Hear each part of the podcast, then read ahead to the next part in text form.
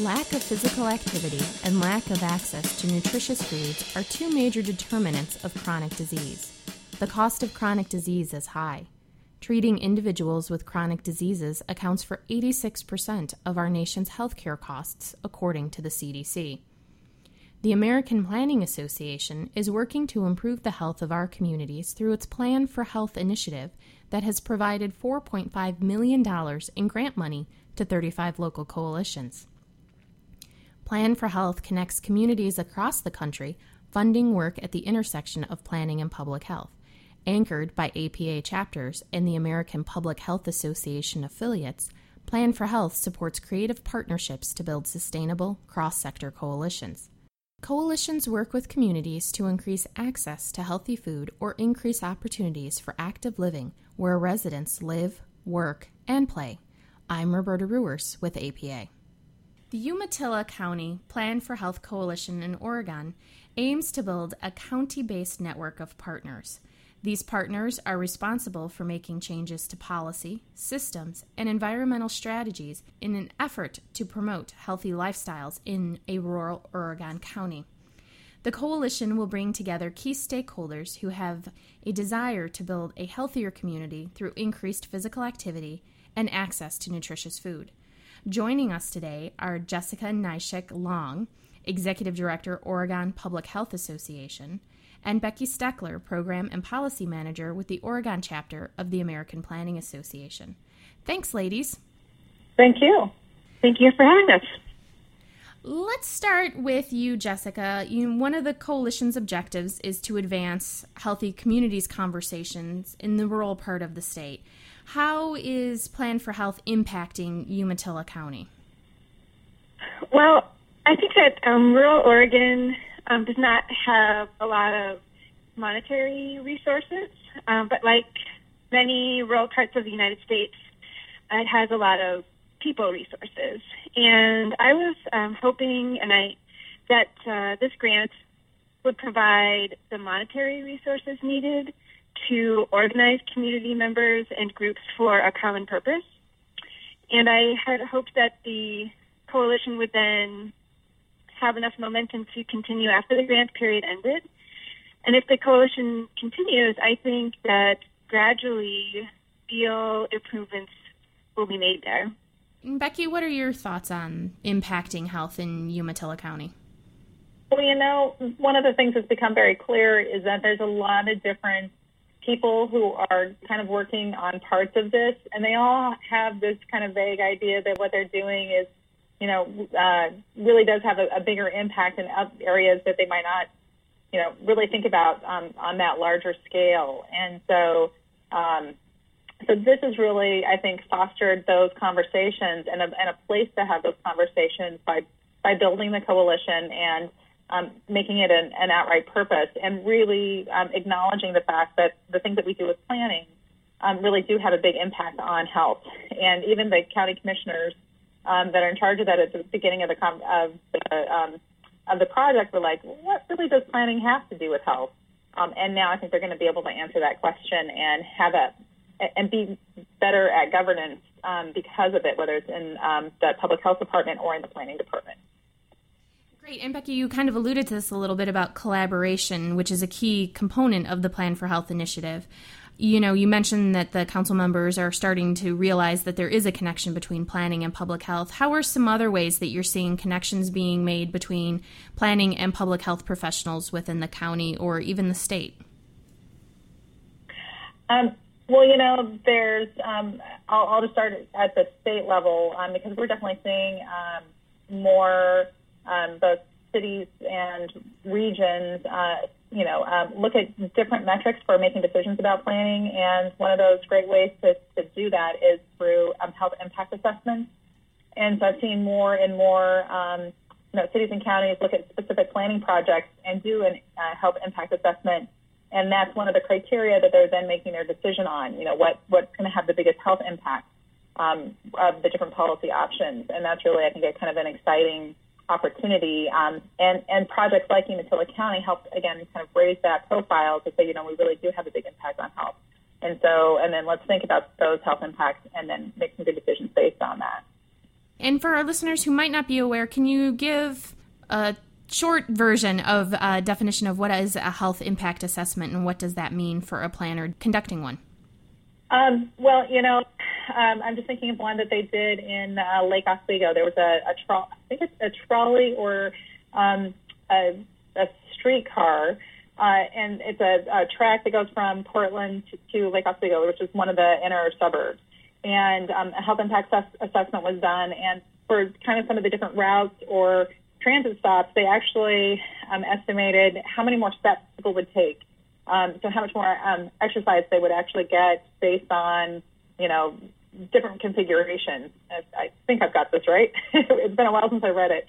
Um, and that really helped to illustrate, you know, the, the different, um, you know, um, which one would actually instigate more, um, you know, just more exercise, more walking, um, which is really kind of exciting to see.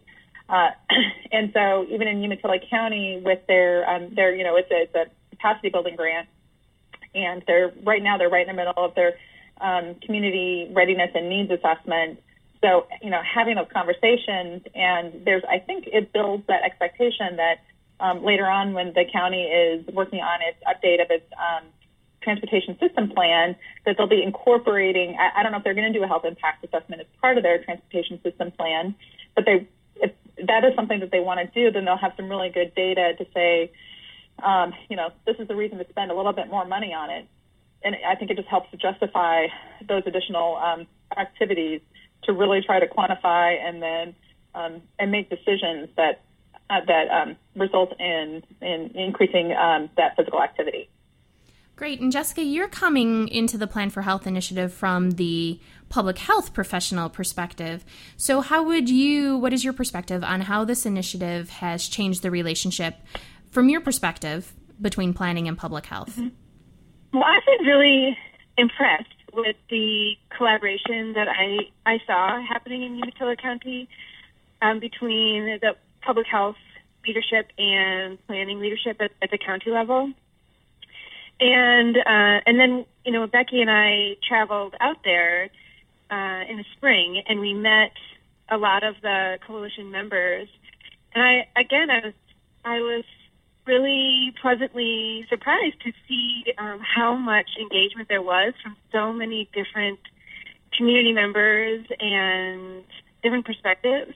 Um, there were individuals there. There were people um, there representing government and the different towns within the counties and schools, um, ranching groups. Um, I mean, there there were there were doctors. So it was it was wonderful. And so I think um, the, there really has been some great collaboration there, and I I think that it will help um, just keep it. Will, it it started instigating this um, thought process. I think as uh, planning and public health move forward at the at the county level to just keep those um, different perspectives in mind as they're planning for the future. And maybe, I'm not sure how much um, the planning leadership, you know, was considering public health before getting this grant, but now that they've had so much contact with the public health department, I don't know how they could. I, I'm just, I'm just certain that they will be thinking about public health a lot more, and maybe going to them, um, you know, for their opinions and their and um, their input. So I think I think it's been a great opportunity for collaboration on a lot of different levels. Yeah, I think kind of like Becky said, it just has instigated a lot of different conversations and different ways of thinking about um, planning and ways to make a community healthier. And one aspect of the work of the coalition at the chapter and affiliate level is sharing resources with members across the state. Can you talk a little bit about how you're incorporating public health and planning into your various training sessions that you might be holding? Yeah, Jessica, I could probably take this one first. Um, and I would say that there's really uh, two primary ways that we've been doing that. Um, the first one is um, OAPA, the Oregon chapter, the American Planning Association, uh, just started doing a series of webinars, and we've already had two webinars that we've done related to health since the spring. So one we actually um, uh, talked about the social determinants of health, and the speaker was from Southern California, from so that was kind of a great. The the beauty of webinars is you can get your speakers from just about anywhere. Um, and then the second one I actually uh, put together, and that was one for um, health officials, and it was an introduction to Oregon's land use planning program. Um, and that's something that I'm hoping to carry over and use portions of it. Um, our annual conference is in October, and uh, it's a joint conference with the Washington chapter of APA. And um, so we're going to be, I'm going to do kind of the overview of what really is making that connection. And then um, the two panelist speakers uh, is, um, are going to be from Umatilla, one from Umatilla County, and then the other one from Washington, which I think is Pierce County, uh, Tacoma area. Um, so they'll talk about their project as well. So it's a really great opportunity to, to have both a, a more urban and rural um, in two different states um, project and really be able to highlight those. And Jessica? Yeah, so the webinars that um, Becky mentioned, we shared with Oregon Public Health Association members and invited them to attend. And I, so I think we um, did end up getting some attendance from our membership as well. And and this grant has really introduced me to the Oregon chapter of the American Planning Association and how much we can collaborate um, in the future. So we've um, we invited the Umatilla County um, Coalition to come and present at our annual conference as well, um, which is also in October.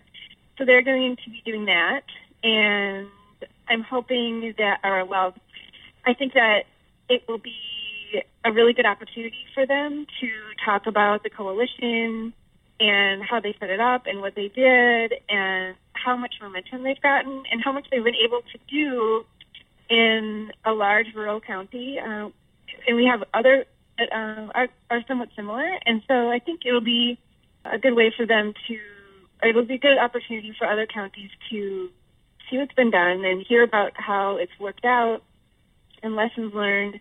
And hopefully they'll then be able to take that back to their own county and or their own city and think about how they could apply some of those lessons um, at home.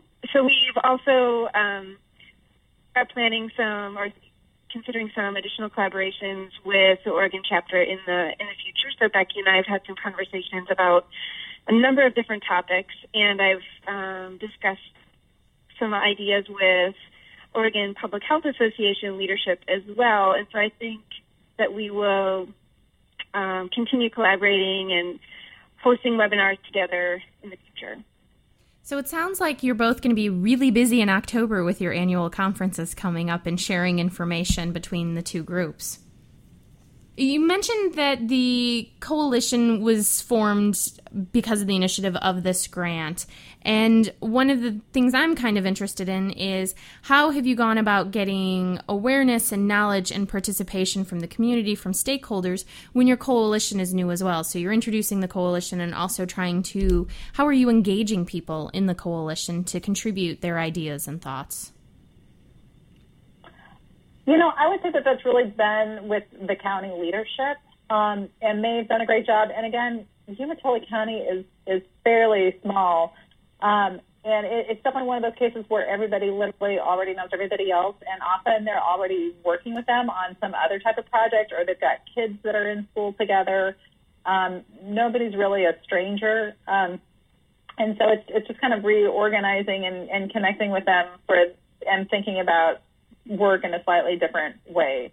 Um, and so that's really been exciting to, to kind of change the focus um, and and be able to to get more work done. And now that they're um, you know they got they're working with the University of Oregon to complete their community needs assessment. Um, and so they're going to have some really good information from that. And I believe part of what they're doing too is actually looking at some of the policies that they have in place, like their comprehensive plan, their transportation system plan is going to be updated um, and other policies in the health um, side, and looking at you know what are the opportunities to really you know think about health and, and improve health outcomes uh, related to those. And so you know those are just some of the policy um, uh, changes that they're hoping to make. We'll conclude with what are your hopes for the Plan for Health initiative for making a difference in Oregon? If the initiative is complete, the grant is over, what's the difference that you're going to see within Oregon? Jessica, why don't we start with you? Sure. Well, I think that the um, Plan for Health grant uh, is really going to make a difference in Toledo County. You know, like Becky said, it's um, it's a it's a large land area, but it's a small population that knows each other pretty well. And so it, this has been an opportunity for them to really get organized for a common purpose. And I think that they can, I'm hopeful that they'll, they'll continue this momentum after the grant is over and that they'll continue working together. And I, and I, I think that is a real possibility there because their leadership is so is strong and committed, and um, it's really important trying to keep a coalition going. Um, and so they have a lot of committed committed people there, and I I do think that um, it it has been pretty successful so far, and if they are able to well through OPHA and um, through the Oregon chapter of the American Planning Association and other organizations, if we can help them to continue sharing their story and sharing their success um, with other counties in um, the state and other cities around Oregon, that we can um, share all the lessons learned, and so then then that would really expand the impact of this work. Becky, your thoughts? You know, I definitely think about all the challenges that Oregon has. Um, and uh, as some people know, uh, it's the only place in the, the country where every city is required to have an urban growth boundary. And we're having a lot of um, a lot of conversations about those urban growth boundaries and just how tight they should be. And there's uh, a lot of kind of really good public policy that comes from from keeping tight urban um, UGBs and everything from um, you know saving money on infrastructure, having more efficient transportation. Um, but these are often kind of hard conversations to have, and a lot of people perceive you know it as um, kind of detracting from their quality of life.